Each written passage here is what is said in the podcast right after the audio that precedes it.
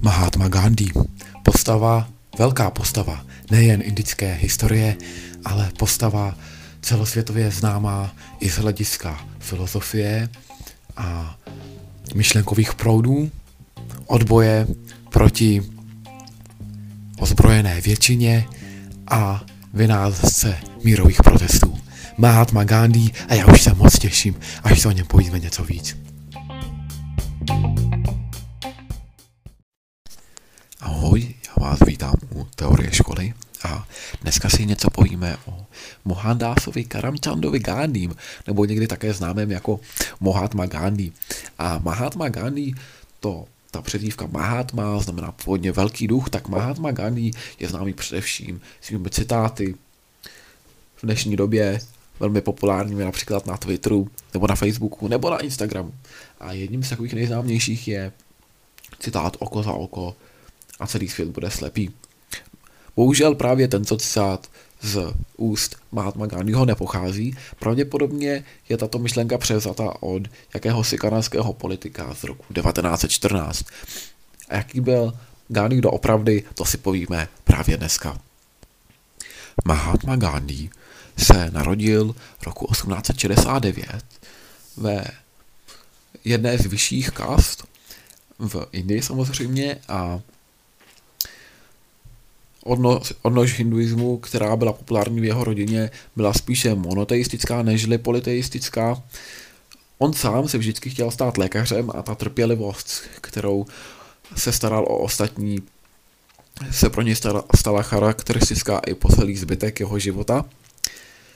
Ovšem na přání rodiny se nakonec stal právníkem, šel studovat do Londýna a na tyto léta vždycky vzpomínal. Samozřejmě pro něj to bylo v něčem velmi náročné, ten přechod, protože se vymaňuje z kastovního systému a potom návrat zpět do kast je pro něj náročný. On, aby se mohl zpátky navrátit do kast, tak například musel nosit oblečení pouze do půly těla a přinášet jídlo představeným, nosit jim obědy. To znamená, že potom v Indii zase zažil na určitý čas takové ponížení, aby se mohl zpátky navrátit do kast. A v Londýně se stravuje vegetariánsky, občas trpí hladem, protože ta rodina, ve které se ubytuje, po něm po, požaduje vysok, vysok, vysok, vysoké ceny a náklady, ale jinak ho zaujímá dvojí metr, protože zná Británii jako koloniální velmoc, která se považuje sama za vyšší než to porobené obyvatelstvo. To znamená, že Brit je v Indii brán více než Ind, ale v Londýně to vůbec neplatí a sám Gandhi je brán jako plnoprávný britský občan, což Indové v té době opravdu byli. A poté, po vystudování, stráví dva roky advokátní praxe v Bombaji, ale bohužel zažívá neúspěch jak na škole, tak poté tedy i v té advokátní praxi, a to s největší pravděpodobností kvůli zdrženlivosti a ostychu, které by, kterému byly vlastní. Poté tedy, o, protože je na něj vyvíjen nemalý tlak ze strany rodiny, která to vše financuje, tak aby si trochu ulehčil, tak odjíždí hájit zájmy firmy zaměstnávající Indii na jihu Afriky, takzvané smluvní dělnictvo z Indie. O, tak o, jede do Afriky hájit zájmy této indické firmy. To smluvní dělnictvo z Indie znamená, že Indové mohou přijet do jižní Afriky a pokud zde budou pět let pracovat, tak potom získávají statut svobodného obyvatelstva. No ovšem, právě v Jižní Americe se, v Jižní Africe se stává Gandhi svědkem rasismu.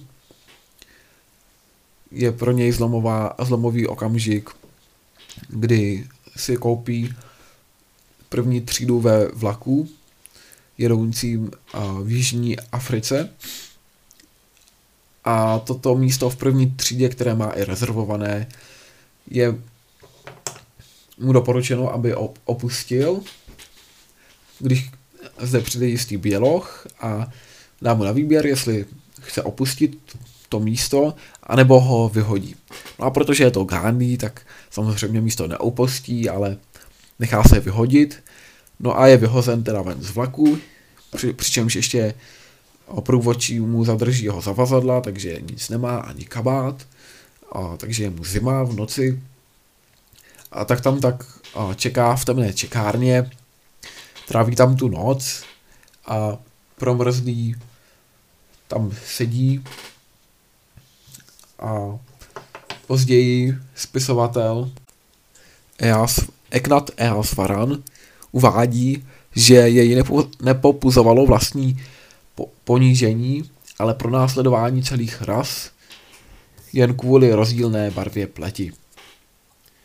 Další období života Mohandáse Karamchandy Gandhiho trvá od roku devatenáct set čtrnáct do roku devatenáct set devatenáct.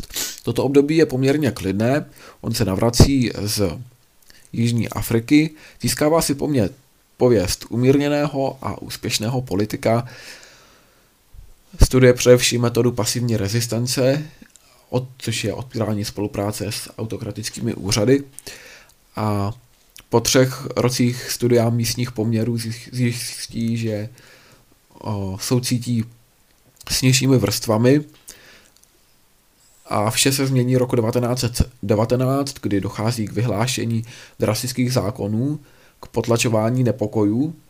Zde se umírněný politik mění a píše dopis místokráli, kde vyhlašuje jednodenní hartál. Hartál je den modliteb, to znamená, že Indové se celý den modlí a dochází k přerušení veškerého obchodu a veřejné činnosti.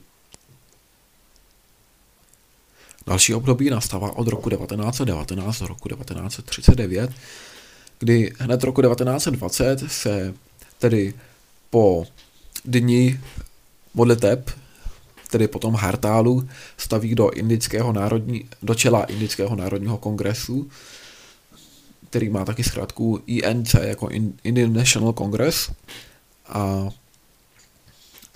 tím pádem i vz, dochází k vzestupu autority kongresu, který se přeměňuje na moderní, akceschopnou a celoindickou stranu s protibritským zaměřením.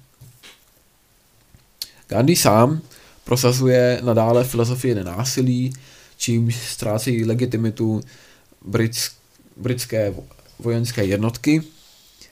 Je nenásilně vězněn a ten nenásilný odpor ovšem někdy přerůstá v ozbrojené incidenty, a k tomu se ještě přidává roku devatenáct set dvacet dva zatýkání kongresových přívrženců, což nakonec Gandhiho přiměje k ukončení kampaně.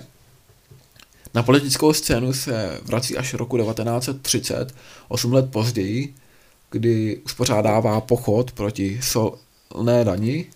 Tento pochod je tři sta šedesát kilometrů dlouhý, trvá dvacet čtyři dní, ale nakonec se opravdu dopraví až k moři a berou si sůl nezdaněnou, čímž vyjadřují odpor vůči solné dani.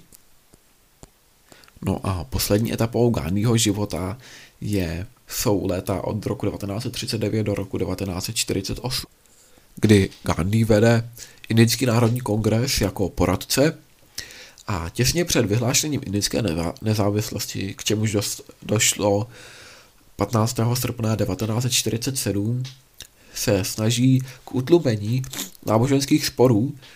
Jako jediný kongresman nesouhlasí s rozdělením Indie podle odlišných náboženství, tedy hinduismu a islámu. Obhajuje práva muslimů, a to znamená, že samozřejmě proti sobě popou, popouzí hinduistické extrémisty, což se mu nakonec stane osudný dne třicátého ledna devatenáct set čtyřicet osm, kdy je zavražděn nasrámem kocem.